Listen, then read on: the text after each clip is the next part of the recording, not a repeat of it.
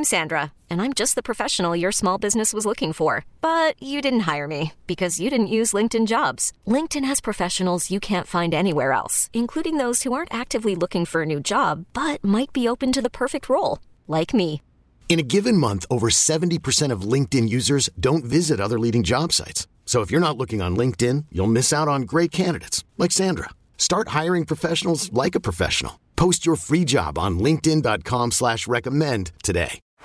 Baseball is in full swing. NBA playoffs are heating up, and your NFL team is gearing up for training camp. Listen to the latest on the teams you love here on the Audacy app. The biggest sports radio stations in the country, providing unrivaled local coverage of their teams, all in one place.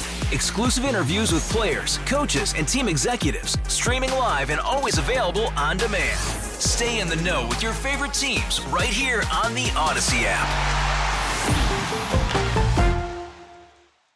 Good morning. It's Wednesday, March 17th. I'm Larry Richert. And I'm Kevin Battle. This is the News Radio KDKA Morning Brief. The Allegheny County Health Department is opening three more temporary vaccination sites. The appointment only locations include the Petersen Event Center at the University of Pittsburgh, Central Baptist Church in the Hill District, and the Ross Township Community Center. All appointments for people in the Phase 1A of the state's vaccination plan should be scheduled by March 31st. The new order from acting Pennsylvania Health Secretary Alison Beam says vaccine providers must contact anyone 65 and older and those with certain health conditions for whom they have contact information. Promising transparency and fairness, top Pennsylvania Republican House and Senate leaders appointed a bipartisan group of four lawmakers to the state's redistricting commission. The group has 45 days to pick a non elected citizen as chair. AccuWeather says a mix of clouds and sun, high 64. Tune in to 100.1 FM and AM 1020 KDKA. Or download the free radio.com app.